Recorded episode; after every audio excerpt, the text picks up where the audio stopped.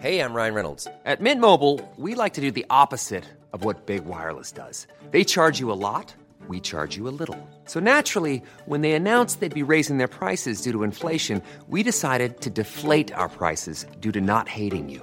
That's right. We're cutting the price of Mint Unlimited from $30 a month to just $15 a month. Give it a try at mintmobile.com slash switch. $45 upfront for three months plus taxes and fees. Promo rate for new customers for limited time. Unlimited more than 40 gigabytes per month. Slows. Full terms at mintmobile.com. Many of us have those stubborn pounds that seem impossible to lose, no matter how good we eat or how hard we work out. My solution is PlushCare. PlushCare is a leading telehealth provider with doctors who are there for you day and night to partner with you in your weight loss journey. They can prescribe FDA-approved weight loss medications like Wegovy and Zepbound for those who qualify. Plus, they accept most insurance plans. To get started, visit plushcare.com slash weight loss. That's plushcare.com slash weight loss.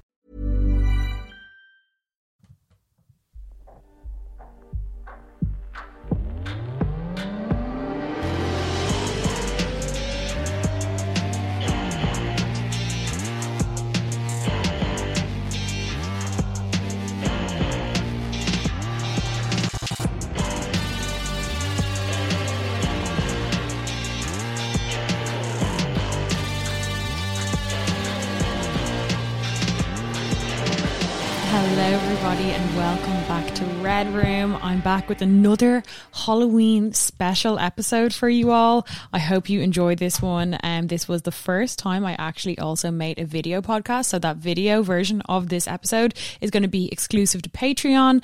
Um, but before we get into this week's topic, I'm really excited for you all to listen to it. But um, just to remind you that over on Patreon, I've been doing a whole month of spooky month. So we've been doing a whole month dedicated to scary, spooky, mysterious kind of stuff. If you would have heard my episode with Megan the other week where we did a special on Samhain and the history of um, Halloween in Ireland, you know. But I also have done episodes on the Amityville Horror.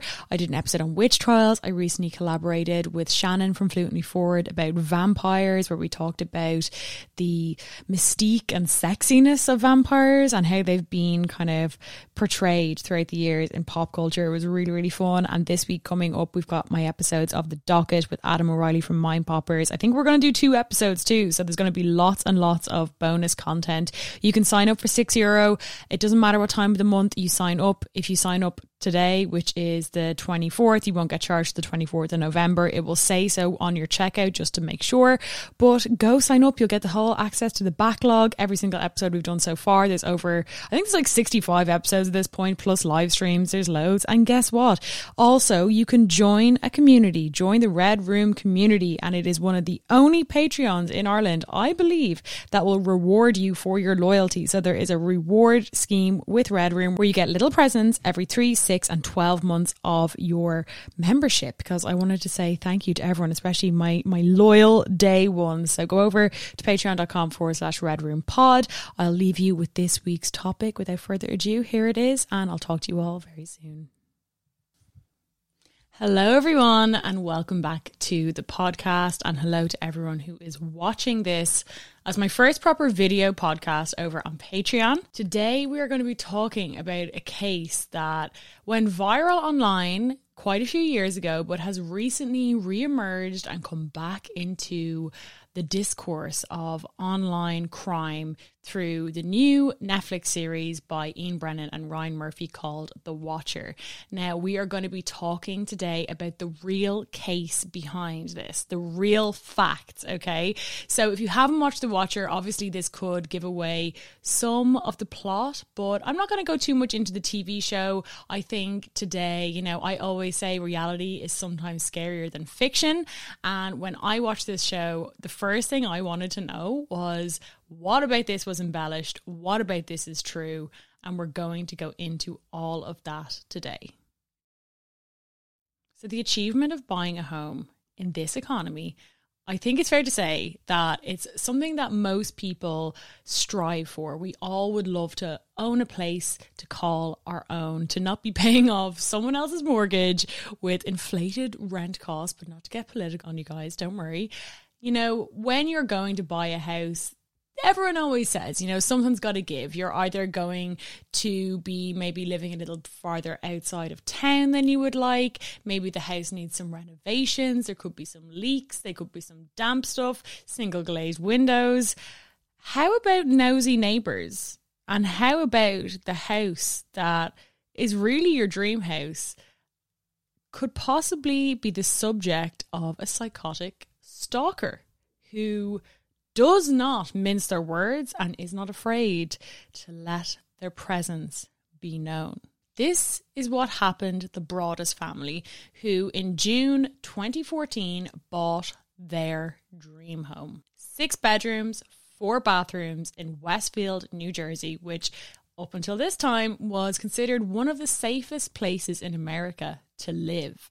The house was beautiful. It was built in 1905. It had so many of the original features, and it was on a beautiful street called Boulevard, and it was kind of known as the nicest house on the street. You know how you think of like American houses, they're always like individual houses on this street, not very like how we have it here in Ireland, unless you're living like Ailesbury Road or some shit this was the nice house, right? Not all the houses were as fancy as this one, but this one was up there. The, the neighbours knew this was the house on the boulevard to buy. The people who lived there before the Broadduses had actually lived there since 1990. So they lived there for 24 years and they bought the house back in 1990 for $370,000, which, like, with inflation, just doesn't that break your heart to think you could get a house that big at some point for less than half a million? Like, honestly.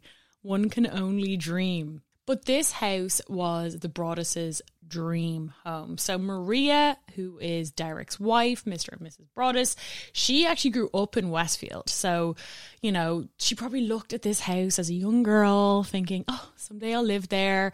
Um, Mr. Broaddus or Derek, he was, he grew up kind of like working class from Maine and worked his way up through the insurance industry. So he was kind of at a point in his life where he had the money to spend, you know, he was in a position to spend quite a lo- lot of money money on a beautiful suburban home, which he felt would keep his family safe and happy. And the paycheck for this house, guys, it was nothing small.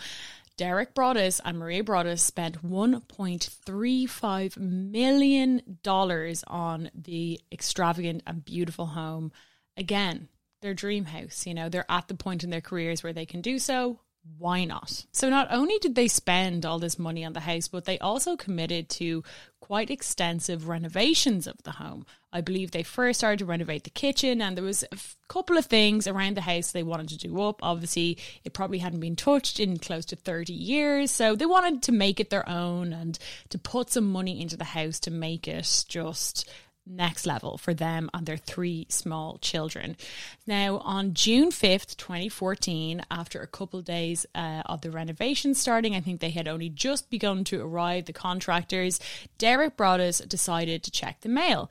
Um, obviously, when you move into a new home, you have a lot of stuff to kind of do, you know, to set up the water, set up the gas, the Wi Fi, whatever else. And he went to check the post to see, you know, what's there? He found the usuals junk mail, gas, water, bills, blah, blah, blah, blah, blah. But amongst the letters, he also found something that kind of stood out to him. It was a white card with a handwritten note on the outside saying, To the new owner. Obviously, he was intrigued because, you know, it's not unusual when you move into a new house to maybe get a little welcome gift from the previous owners, or maybe the neighbors are going to send you a little, you know, congrats on your new home could be an invitation to a barbecue, who knows? To him, at this point, it was completely innocuous. But little did Derek know that this letter and what he was about to do with this letter was going to change the course of his life forever. He opened the letter to see a typed out note that read Dearest new neighbour at 657 Boulevard, allow me to welcome you to the neighbourhood.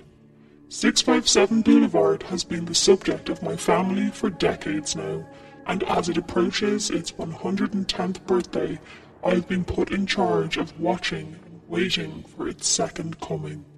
My grandfather watched the house in the 1920s, and my father watched the house in the 1960s. It is now my time. How did you end up here? Did 657 Boulevard call to you with its force within? Do you know the history of the house? Do you know what lies within the walls of 657 Boulevard? Why are you here? I will find out. Do you need to fill the house with the young blood I requested? Was your old house too small for the growing family, or was it greed to bring me children? Once I know their names, I will call to them and draw them to me. Better for me. I asked the woods to bring me young blood, and it looks like they listened. I see you already have flooded 657 Boulevard with contractors so that you can destroy the house as it was supposed to be. Bad move. You don't want to make 657 Boulevard unhappy. You have children. I've seen them. So far, I think there are three that I have counted. Are there more on the way? Who am I? There are hundreds and hundreds of cars that drive by 657 Boulevard each day. Maybe I am in one. Look at all the windows you can see from 657 Boulevard. Maybe I am in one. Look out any of the many windows on 657 Boulevard at all the people who stroll by each day. Maybe I am one.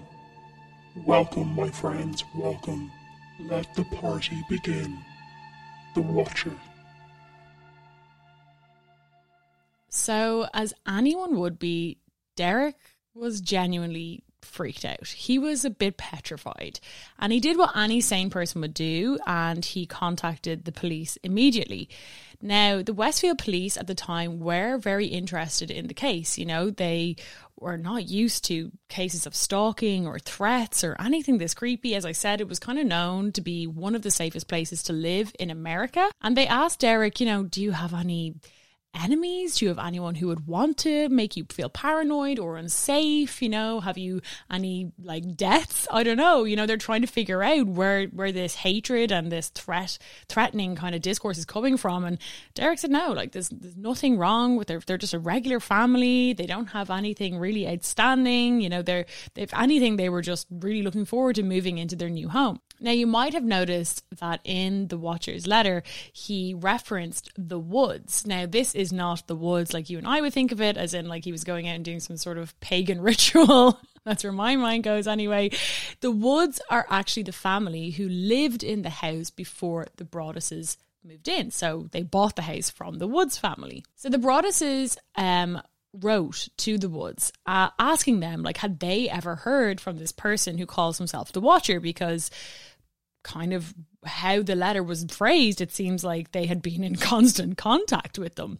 And the Woods actually replied saying that they had received a letter, but they only ever received one letter in their 24 years of living there, and it was about a week before they moved out of their house. They said that they read the letter and didn't really think anything of it. They thought that it just seemed like a prank or like someone, one of the kids, I don't know, trying to scare them. They literally tore it up, threw it in the bin, and didn't think twice about it. Now, obviously, when they heard then that the Broadduses had started to get these threatening letters, they all went to the police together to kind of build upon the case. So, Detective Leonard Lugo, at this point, he was the person who was in charge of the case, told the Broadduses to not tell anyone about the letters because at this point he believed all neighbors pretty much anyone surrounding the house was a suspect and he didn't want them to know that they were kind of trying to figure out who was sending them. So even though the Broadduses didn't even really know their neighbors at this point they were kind of in this weird position where they had to get to know them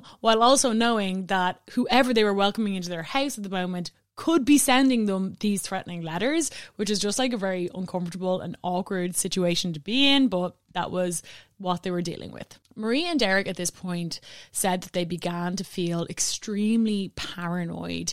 Um, Maria said that you know whenever they would have the kids around the house, they hadn't moved in yet, but they were around the house quite a bit. Uh, she would scream their name the second that her kids went out of her sight because she was so terrified. Derek said he began to be just so paranoid about all of his neighbours. He said one day one of his neighbours came in uh, to get a tour of the home, and as he was giving the tour, they said, "Oh, it will be great to have some young blood in the neighborhood. Now, obviously, this kind of sent chills down his spine, but he couldn't let on. So they were in a bit of an awkward position. But anyway, they left it in the hands of the police because they did think that the police would be able to find out who was sending the letters. The Broadduses kept going with their renovations. They were eager to move into their home and eager to try and fall in love with their house despite the fucking freaky ass letter that they got in the mail a few days previously. You know, I can imagine at this point you're kind of thinking, you're second guessing yourself, right? You're going, maybe we're overreacting, maybe it was a prank.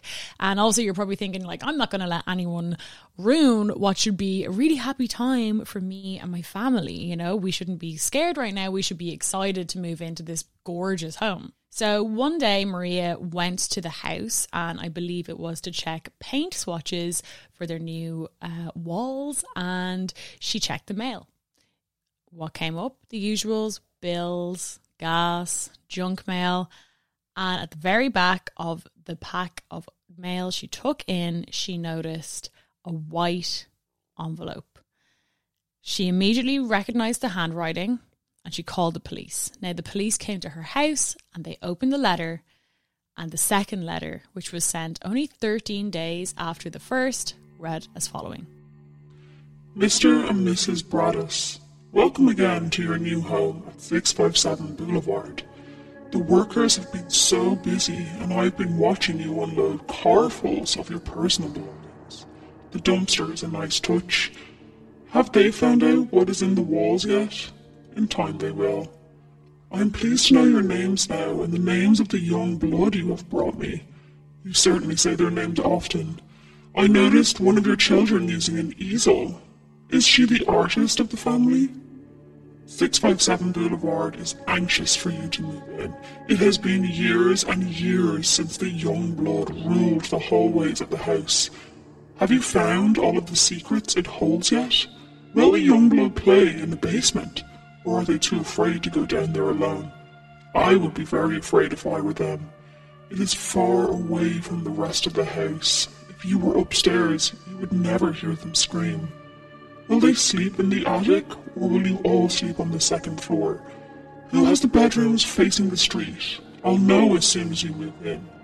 It will help me to know who is in which room. Then I can plan better. All the windows and doors in 657 Boulevard allow me to watch you and track you as you move through the house. Who am I?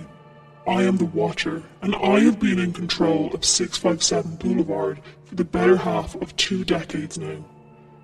The Woods family turned it over to you. It was their time to move on, and kindly sold it when I asked them to. I pass by many times a day. 657 Boulevard is my job, my life, my obsession. And now you are too, Broaddus family. Welcome to the product of your greed. Greed is what brought the past three families to 657 Boulevard, and now it has brought you to me. Happy moving in day. You know, I will be watching. So obviously, the Broadduses were absolutely terrified at this point.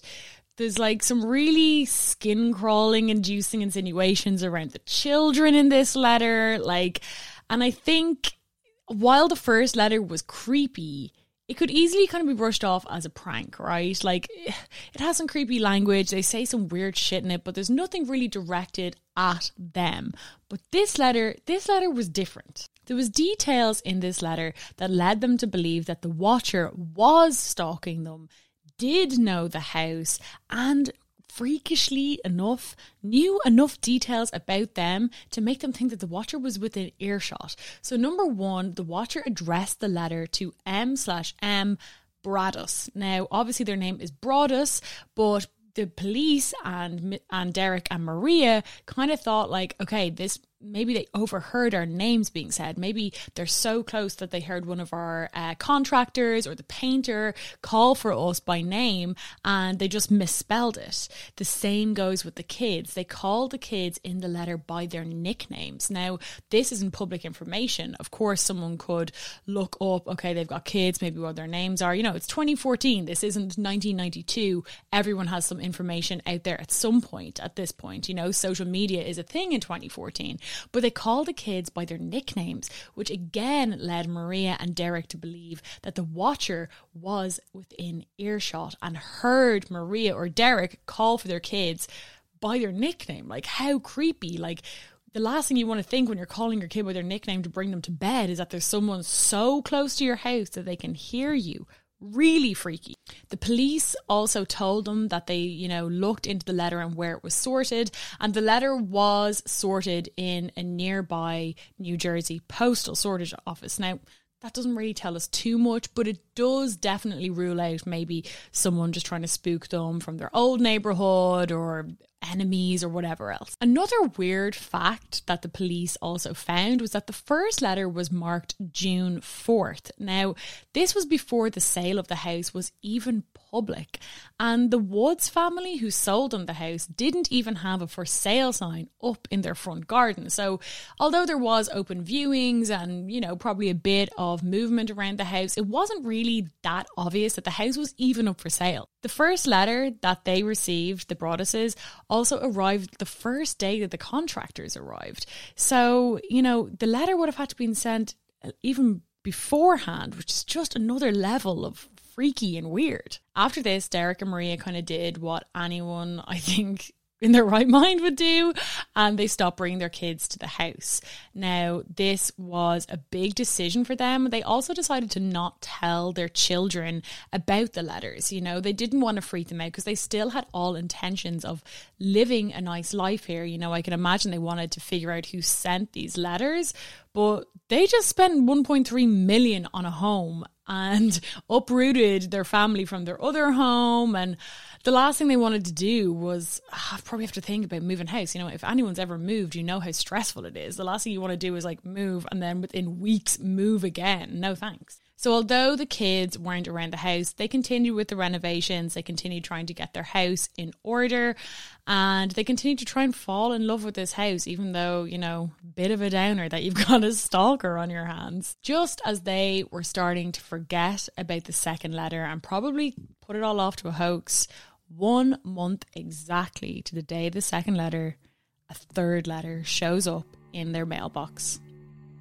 Where have you gone to? 657 Boulevard is missing you. The house is crying from all the pain it is going through. You have changed it and made it so fancy. You are stealing its history. It cries for the past and what used to be in the time when I roamed its halls. The 1960s were a good time for 657 Boulevard when I ran from room to room imagining the life with the rich occupants there. The house was full of life and young blood. Then it got old, and so did my father. He kept watching until the day he died, and now I watch and wait for the day when the young blood will be mine again. 657 Boulevard is turning on me. It is coming after me. I don't understand why. What spell did you cast on it? It used to be my friend, and now it is my enemy. I am in charge of 657 Boulevard. It is not in charge of me. I will fend off its bad things and wait for it to become good again. It will not punish me. I will rise again. I will be patient and wait for this to pass and for you to bring the young blood back to me. 657 Boulevard needs young blood. It needs you. Come back. Let the young blood play again like I once did.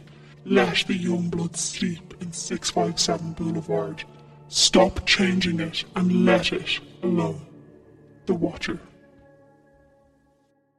So at this point, Maria and Derek moved their family into Maria's parents' home they were fully spooked, and I don't think anyone can blame them for it. That letter is absolutely terrifying. And, you know, this is when they kind of see their life honestly turning a bit upside down. Like they've just bought what they thought was their dream home.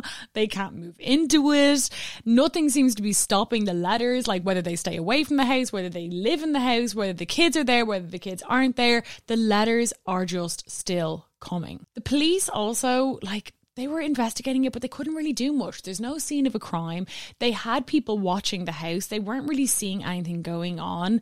It, it just seemed to be running dry really quick, and the Broadduses just didn't know what to do. Now, let's have a little talk about some of the suspects at this point, okay? So, suspects number one were the Langfords. They are a family of Westfield. They're an old family in two ways. They had a lot of roots in Westfield, the community, but they also have lived in Westfield since the 60s.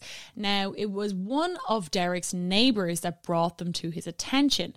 His name, I believe, was John, and he told Derek, you know, mm, you might want to look into them. This guy, there's a guy in the family called Michael who seems a bit strange. Now, before we get into him, we'll talk a bit about the family, okay? So the house itself was very, very close to 657 that the Langfords owned, and they moved into there in the 60s, which of course is kind of referenced in the Watcher's letters. Who lived there at the time was a woman called Peggy Langford, and she was in her 90s. She was the mother of the family, and she still lived with all of her kids, which, like, obviously it's a bit strange. Like her kids are in their 50s and their 60s and they all still live together. It's unusual and maybe eccentric. Um, but it's not illegal, you know. It's something that all of us, all of us people who are probably trying to find a house will have to do at some point. We might move back into mom's house, and you know, doesn't make us a crime, doesn't make it a crime, doesn't make us criminals, just makes us victims of a failing economy. But anyway, moving on. So let's get back to Michael Langford. As I said, John, the neighbor, told Derek about Michael Langford. And Michael Langford was an eccentric guy, okay? He was seen as a bit of an oddball. I believe John described him as a Boo Radley type, which, if you've read Kill a Mockingbird, you kind of know what that's about. Just a kind of a weird guy, but maybe harmless, kind of the neighborhood kook, it could be said. He was in his 60s. And after some digging, Derek did find that Michael Langford was was diagnosed with schizotypal personality disorder when he was younger. Now, obviously, this does not mean that he's going to be a raging psychopath who's going to leave stalker letters, but you would be kind of going, hmm, okay, that's interesting. He began to ask more questions to John about him, and apparently, Michael also did have a bit of a track record of spooking new people who moved into the neighborhood. He was known to kind of peek through windows when renovations were happening. He also didn't really respect people's property, like he was walking across their gardens quite often. So you are kind of tot- totting up, you know, the evidence here. Like, okay, a guy who doesn't respect someone's privacy, he's looking in through people's windows. He lives right across the dad thing. You know, he said something about like, um, my father watched the house right since the 60s. That is when they moved into the home. He also said that he took has been watching the house for the better part of two decades, and M- Michael's father died about twelve years before. So the timelines do actually add up as well. So Derek Broaddus really thought that he had the case cracked, and he brought this to the to Officer Lugo, and Officer Lugo kind of brushed it off. He said, "Look, I already suspected Michael. Uh, I brought him in. I questioned him. He completely denied having any knowledge about um, the letters. And although he is a bit of a oddball, we can't exactly arrest him without any evidence that he did this. You know, he has no criminal record. Um, we can't really do anything about it. He did say something that was interesting, I thought, and it did come up a little bit in the TV show. Not a spoiler or anything, but he said to them, This isn't CSI Westfield. When the wife is dead, it's the husband. So he's kind of saying, like, look, the it's Occam's razor, right? The most obvious fact about the most obvious suspect probably is the one. Now, I don't know why he said this in the case of Michael Langford because at this point, he seemed like the most obvious guy, but anyway, he he was pretty happy that he was not the watcher. The police also told the Broadduses that they spoke to Michael before the second letter was even sent, and obviously that wouldn't really make sense. Like if you knew the police were kind of cracking down on you and you were a suspect, why would you send a, set- a second letter? Never mind a third. So Derek was kind of growing tired of the police at this point, and he opened his own investigation because he wanted to find out for once and for all who the hell was terrorizing his family, right? So he set up webcams around the house, trying to see if anyone is watching it or trespassing. He hired a private investigator. Uh, one was a girl that he knew, I believe believe, from uh, I think it was from work or just he just knew her anyway. But she was actually the investigator that Clarice from Silence of the Lambs was based on, which I thought was interesting. And he also hired another former FBI agent called Robert Lenehan. So he had two FBI agents on the case, pretty high profile. You know, he had the best in the business, or so they say, uh, trying to find out who the watcher was. So the house painter also brought it to the Broaddus's attention that one day when he was working on the house, he noticed that neighbors of theirs, not the Langfords now, different neighbours, were sitting out on their lawn in lawn chairs staring at the house. He thought it was kind of freaky, but again, it's not illegal. They're just sitting on their property and they could just be put down to being nosy neighbours. Meanwhile, Derek was still completely convinced that Michael Langford was the watcher and he did something uh, kind of suspicious, you know. He sent the Langfords a letter trying to kind of coax a new note out of them. Now, obviously, the Watcher had kind of expressed a lot of distress over the house being renovated, and he wrote the Langfords informing them of crazy renovations that he was planning on doing, kind of saying he's going to knock the house down, he's going to knock this down, he's going to do this up, build this out the back, um, trying to kind of, you know, goat them into writing a new letter, but no letter was ever sent in retaliation. So the FBI were obviously working on the case and they did bring up some really interesting facts. So, number one, they noticed that the envelope the set of the second letter was addressed to M slash M Now, the way that that's kind of written is very old fashioned. So they were kind of thinking this is probably someone a bit older. Apparently, also in the letter, there were kind of mentions of the weather and some small talk, which they thought was unusual. Um, again, something that someone younger probably wouldn't do. The sentences also had double spaces in them, uh, which is a very much an older style of writing. Uh, they also noticed that the person was very creative in their writing and had quite a large vocabulary, which would hint that the person was an avid reader or, you know, someone who was into writing and maybe read crime novels, something like that. FBI agent Lenehan also said that he believed the person to not be very macho whatever you feel that means because even though the letters were angry there was no profanity in them so maybe the person's a little bit more conservative but they weren't swearing I would see that as more of an old style thing rather than like a sign of machoism or whatever. So he went on, Lenehan, to say that he doesn't think that the Watcher was actually likely to act on any of the threats, but that there were enough typos and errors in the letter to imply that the person was kind of erratic and a little bit crazy, you know what I mean? So they're kind of saying they're a threat, but they're not a major threat. Don't think they're going to turn up on your doorstep any day soon, but you hardly want to be terrorized with these spooky ass letters referencing young blood every day, now do you? Clarice, as we'll call her, uh, she started to look into nearby child sex offenders. She did find two, but again, kind of ran dry. There was no way to link them to the letters. So, despite all the oddities in the case, no investigation led to anything solid. There was no fingerprints, there was no digital trace. Derek got an inspector to look through the walls because obviously the watcher is referencing like what's in the walls. There was apparently nothing in the walls except for bad insulation on an old ass house. In December, uh, the Westfield police told the Broadduses that they had run out of options. So they were moved in in June. The police are kind of saying, we've got nothing. Like all we have are these letters, maybe a handful of suspects, but nothing to tie them to them. So so the case is kind of run dry. At this point, Derek is feeling quite desperate. And he does what most people do when they're feeling desperate. And he called the local priest and got the house blessed. Ryan Reynolds here from Mint Mobile. With the price of just about everything going up during inflation, we thought we'd bring our prices down. So to help us, we brought in a reverse auctioneer, which is apparently a thing. Mint Mobile unlimited premium wireless. Ready to get 30, 30, bit to get 30, bit to get 20, 20, 20, bit to get 20, 20, bit to get 15, 15, 15, 15 just 15 bucks a month. So, Give it a try at mintmobile.com slash switch. $45 up front for three months plus taxes and fees. Promo rate for new customers for limited time. Unlimited more than 40 gigabytes per month. Slows. Full terms at mintmobile.com. Hi, I'm Daniel, founder of Pretty Litter. Cats and cat owners deserve better than any old fashioned litter. That's why I teamed up with scientists and veterinarians to create Pretty Litter. Its innovative crystal formula has superior odor control and weighs up to 80% less than clay litter. Pretty Litter even monitors health by changing colors to help detect early signs of potential illness. It's the world's smartest kitty litter. Go to prettylitter.com and use code ACAST for 20% off your first order and a free cat toy. Terms and conditions apply. See site for details.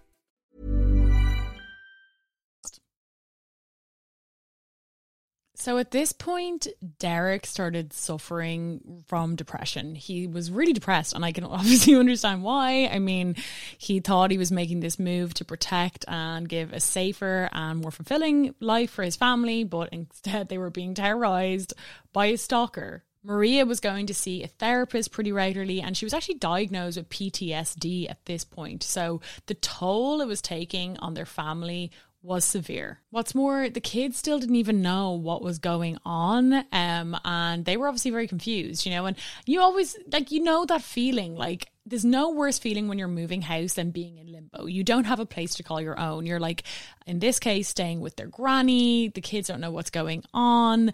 They are thinking they're moving into this beautiful new home for a great new life with a pool and all the rest, but instead they're like living with their granny and their parents are really tense. And I'd say like tension in general in the family was just at an all time high, you know? So Derek and Maria just didn't know what to do at this point.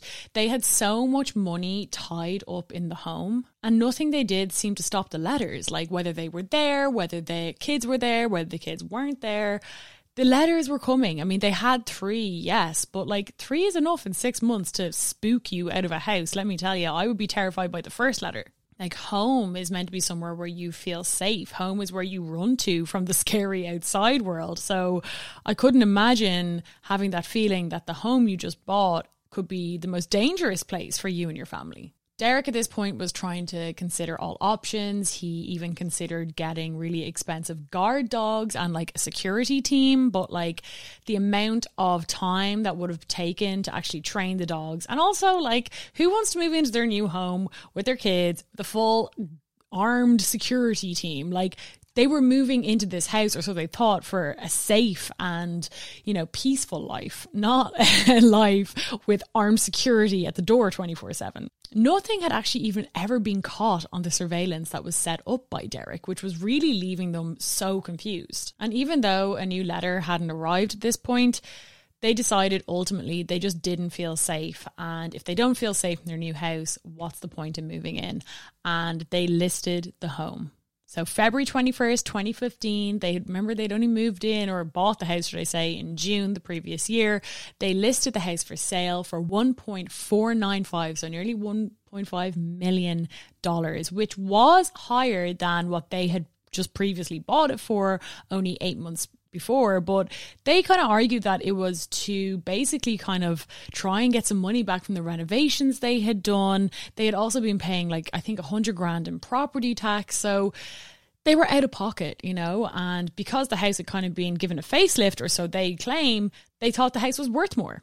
And you know, they get a lot of uh, flack for this, but at the same time, it's like this is not the first time someone has flipped a house. Property developers do it all the time. They buy a house, they do it up, they sell it for a profit pretty soon after. People were kind of saying, like, how dare you list the house when you haven't even lived in it? But, like, what difference does it make really, especially if they had done these renovations? Bear in mind the letters as well were not known at this time. They were still only known between the Broadduses, the Woods family, and the police. So I guess it was kind of suspicious, you know, to see this family buy a new home do it up, and then try and sell it for a profit. But it is what it is.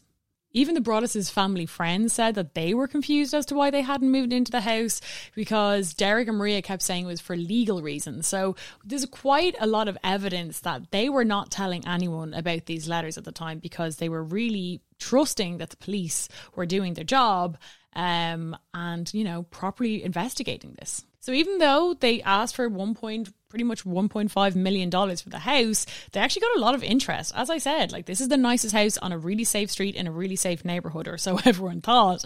Um, so unsurprisingly, they got a lot of interest. Now, The one thing that the Broadduses did that their real estate agent was not happy about was they insisted on being completely transparent with anyone who put a serious offer on the house. They insisted on telling them about the letters and they said that they basically couldn't, in good faith, sell the house to someone, especially another family, um, and not tell them that this had happened them. And I think at this point, they're probably getting a little bit resentful towards the Woods family because they feel that they weren't told. Now, they weren't legally obliged. You are not legally to oblige. You are not legally obliged to tell a new person that you got a funny letter. You know, you obviously you do tell if there was. I think you have to tell if there was like a murder or um, something else happening in the house. But again, there's parameters of when you have to tell that. I think it's a couple years, and it depends on the country, whatever else. One realtor who actually was representing one of the people who put an offer on the house told the Broadduses that they were being too transparent. You know, she made the argument that like she used to live in a house where her neighbor would constantly write her rude letters about her dog barking, but she's not expected to tell anyone who wants to buy that house off her, you know? But still, they insisted, they said that they just couldn't, in good faith, let someone move in and put them through what they had been through. So after a few of these offers were put in, they were transparent about the letters and the offer was then removed. The Broadduses were getting angry at the Woods, the Woods family, as I said, and they decided then to file a lawsuit against the Woods family. And the premise of the lawsuit was basically that they should have been told, and they were trying to sue them for, I believe, the renovation costs. Now, once this lawsuit was filed, that's a lot of the time when shit hits the fan, right? Because Sometimes with lawsuits, it goes public, a journalist picks it up, and this is a spicy story. You know, you've got a really safe neighborhood, you've got freaky ass letters. Obviously, there was um, parts of the letters that were actually included in the lawsuit, um, so that became public.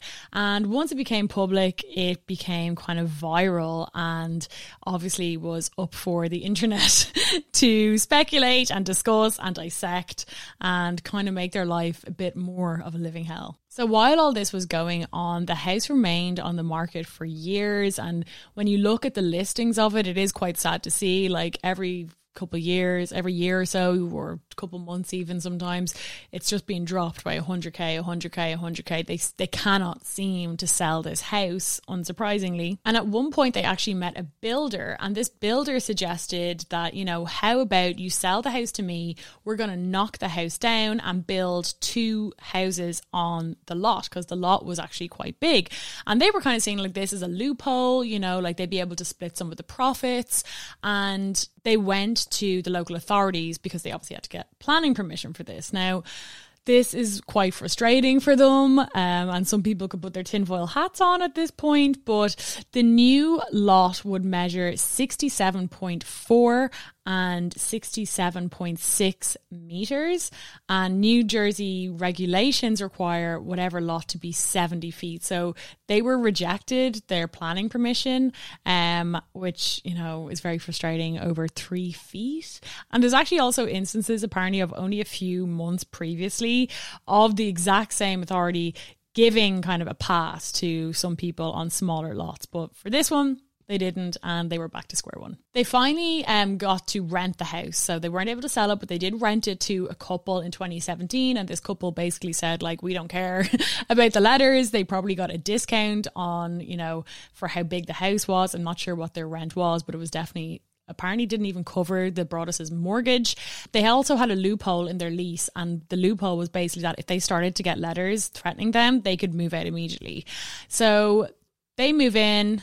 And 20 days later, another letter comes. But this letter was not addressed to the new occupants of the house, but again to Derek and Maria. To the vile and spiteful Derek and his wench of a wife, Maria. You wonder who the watcher is? Turn around, idiots. Maybe you even spoke to me, one of the so called neighbours who has no idea who the watcher could be. Or maybe you do know and are too scared to tell anyone. Good move. I walked by the news trucks when they took over my neighborhood and mocked me. I watched as you watched from the dark house in an attempt to find me. Telescopes and binoculars are wonderful inventions. 657 Boulevard survived your attempted assault and stood strong with its army of supporters, barricading its gates. My soldiers of the boulevard followed my orders to a T. They carried out their mission and saved the soul of 657 Boulevard with my orders. All hail the Watcher. Maybe a car accident, maybe a fire, maybe something as simple as a mild illness that never seems to go away but makes you feel sick day after day after day after day. Maybe the mysterious death of a pet. Loved ones suddenly die planes and cars and bicycles crash. Bones break. You are despised by the house, and the Watcher won. Now, people actually don't think that this letter was the Watcher. Um, obviously, the the language is a lot more intense. They're being derogatory, which really wasn't something that was seen in the original Watcher letters. And obviously, because also at this point the case was public it was well known so a lot of people think that this was just kind of a scam it's not really thought of as you know, definitely a Watcher letter. However, I do think it's kind of interesting that it's ended off by saying the Watcher won, um, because they kind of did. Like they, they're out of the house. So in 2018, the Cut um, published, who is like the New York Times Magazine, they published an article which kind of made this as viral as it is today. It's basically what got Netflix interested as well. And it's kind of the, from the perspective of the Broadduses. It's a really interesting read. I do encourage you to read it. It's a long one, but it's very, very good. And it does kind of go into a lot of detail that will answer a lot of your unanswered questions if I didn't get to them in this video. So in 2019, the judge actually threw out their lawsuit against the Woods family, which I say was a bit of a kick in the teeth for them.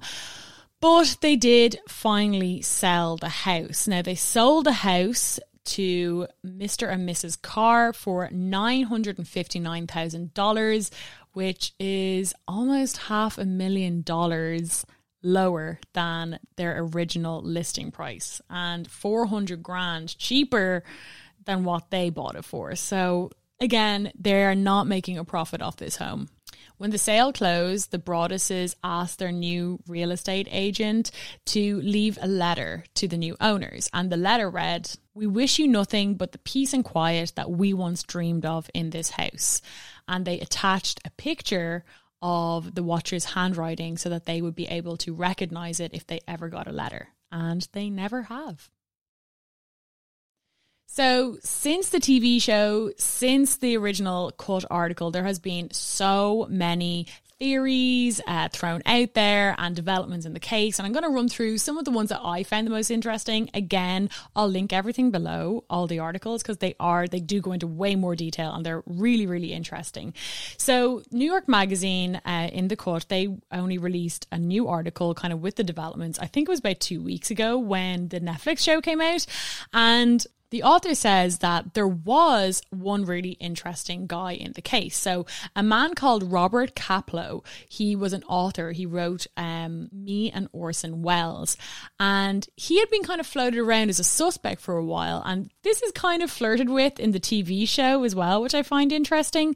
So, basically, he was um, also teaching English in a nearby high school.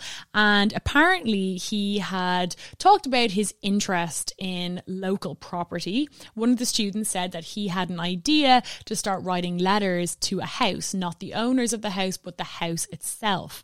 Um, and Kaplow also retired the month that the letters started arriving at 657 Boulevard. Now, one thing that's really, really interesting Robert Kaplow, the guy, the teacher we're talking about, he has a brother called Richard Kaplow who was a lawyer for the Woods family in the lawsuit. I thought that was a really strange overlap, but apparently he was written off as a suspect because they found the letters that he wrote and it was to a completely different house. So, although that is quite interesting and weird overlap with the brother, he couldn't be thought of as a serious suspect. Throughout the years, the post office employees had been interviewed. They had also put cameras in the post office to see if someone was sending them from in there. Like they really did bring up further and further investigation as the case went viral. Like you will see that in these viral cases that the police are kind of forced to look into things a little bit more seriously, but ultimately everything kind of just ran dry, which is so frustrating. Derek at one point, I mean Derek at a few points did some very sketchy things, which I understand why people people are quite suspicious of him.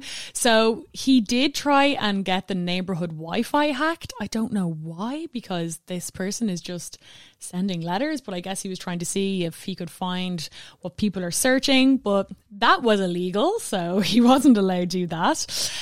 In the article by the cut, also, they do reveal that Derek admitted to sending threatening letters to his neighbors in Christmas 2017. Now, remember where he was at this point. The police had just told him it's kind of run dry.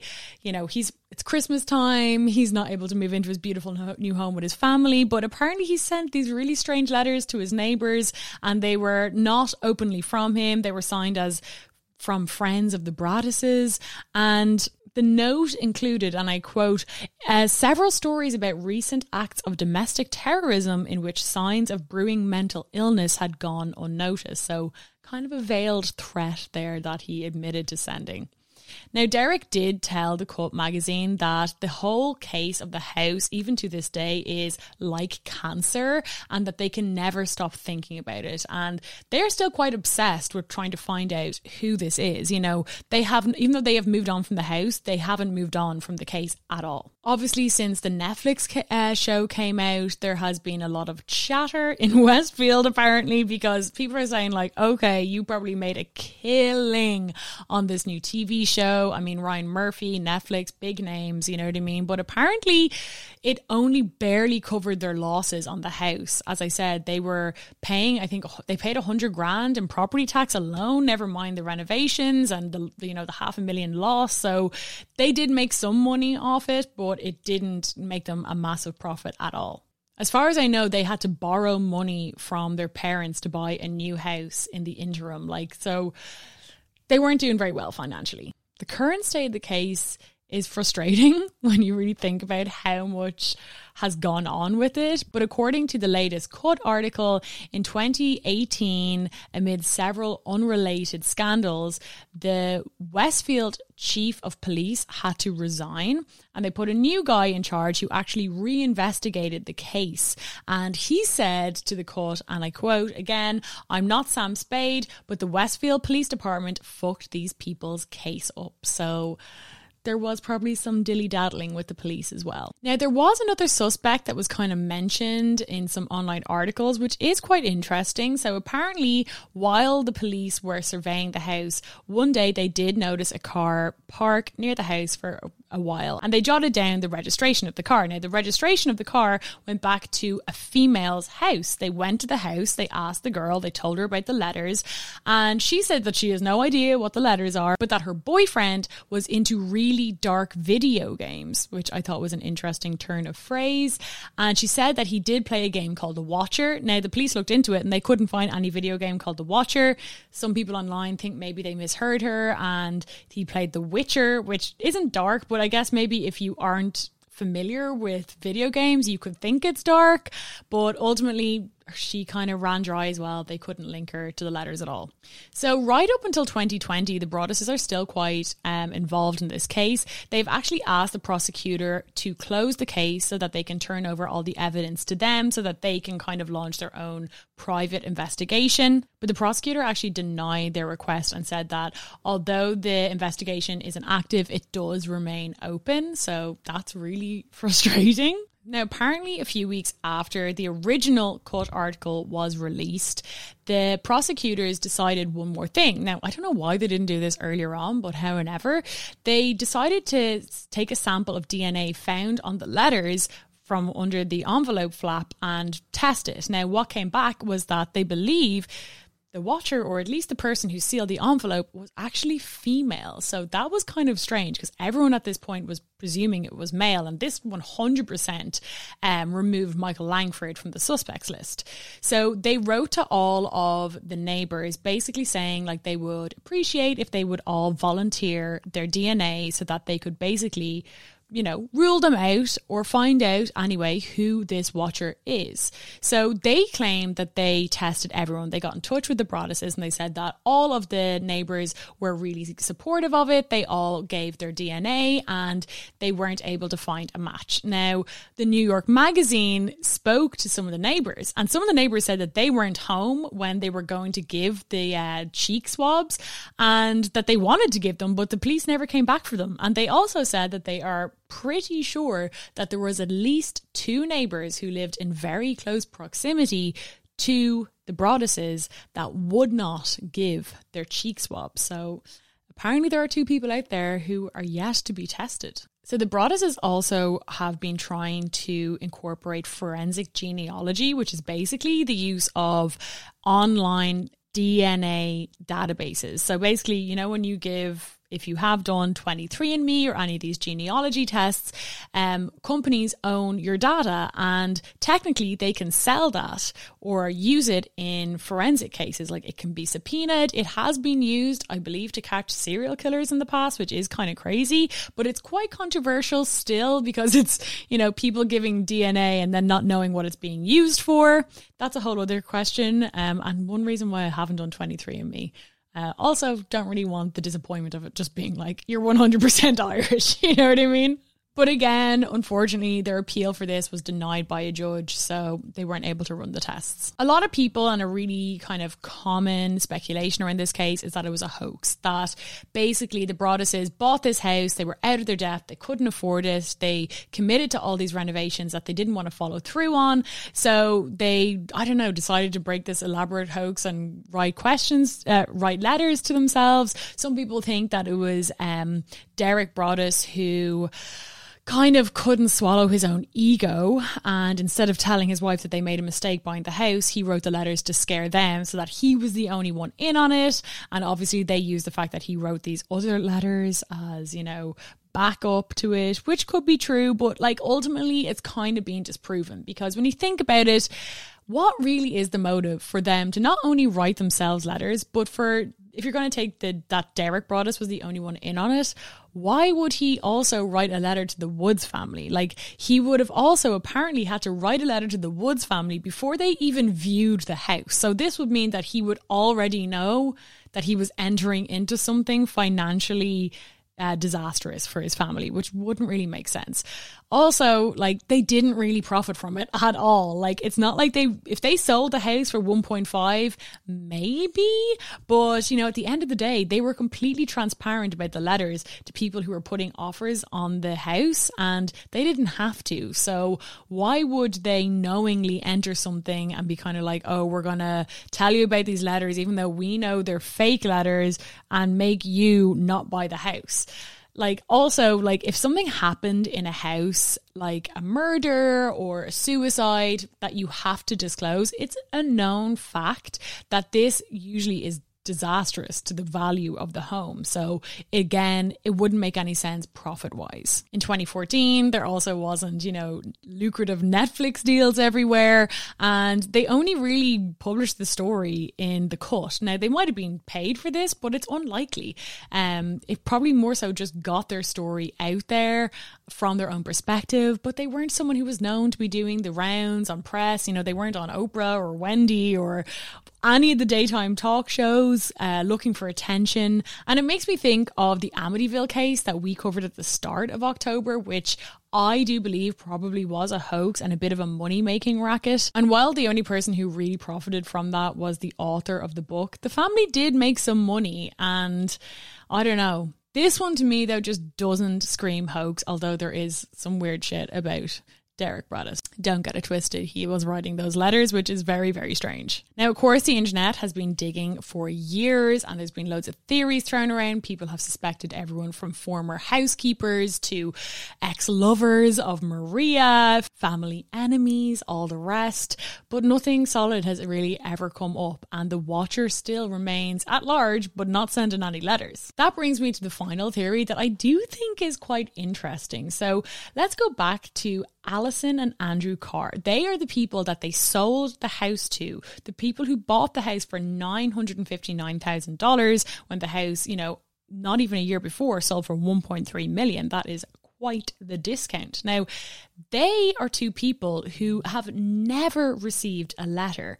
And they're also people who lived in Westfield beforehand. People talk about them and say, you know, they lived in Westfield, they lived apparently only down the road. Um, if they really wanted this house for a discount, would they be inclined to like terrorize the Woods family and terrorize the Broadduses out of it and then swiping in at the last minute and getting that house for that sweet ass discount. Again, it would be kind of a long winded thing to do just to get a house, but I don't know. People be crazy. If we if we know anything about the uh, the property market at the moment, especially in Ireland, when you hear the bidding wars going on, would you do it? I don't know. I don't think I'd terrorize someone out of a house, but you know, give them an L nudge. I'm joking. Anyway, I would love to know if you've watched the show, what did you think of it? If you didn't know um, any of the actual facts of the case, let me know what you thought. For me, I couldn't believe that one thing that wasn't fabricated was the insanity of the letters. I was really, really surprised that the letters were quite as scary as they led on to be in the show. Um, I hope everyone who has watched on Patreon enjoyed the first ever proper video podcast. We've done live streams and stuff like that, but I hope you all enjoyed this video podcast. For everyone listening on Spotify, I would really appreciate it if you rated the show five stars and subscribed. I'll be back soon with more episodes. And if you want weekly ones, you know where to go. Talk to you all later. Bye. Hi, I'm Daniel, founder of Pretty Litter. Did you know cats tend to hide symptoms of sickness and pain? I learned this the hard way after losing my cat, Gingy. So I created Pretty Litter, a health monitoring litter that helps detect early signs of illness by changing colors, saving you money and potentially your cat's life. Pretty Litter is veterinarian developed, and it's the easiest way to keep tabs on your fur baby's health right at home. Go to prettylitter.com and use code ACAST for 20% off your first order and a free cat toy. Terms and conditions apply. See site for details. Even when we're on a budget, we still deserve nice things. Quince is a place to scoop up stunning high end goods for 50 to 80% less than similar brands. They have buttery soft cashmere sweaters starting at $50, luxurious Italian leather bags, and so much more. Plus, Quince only works with factories that use safe, ethical, and responsible manufacturing. Get the high-end goods you'll love without the high price tag with Quince. Go to quince.com slash style for free shipping and 365-day returns.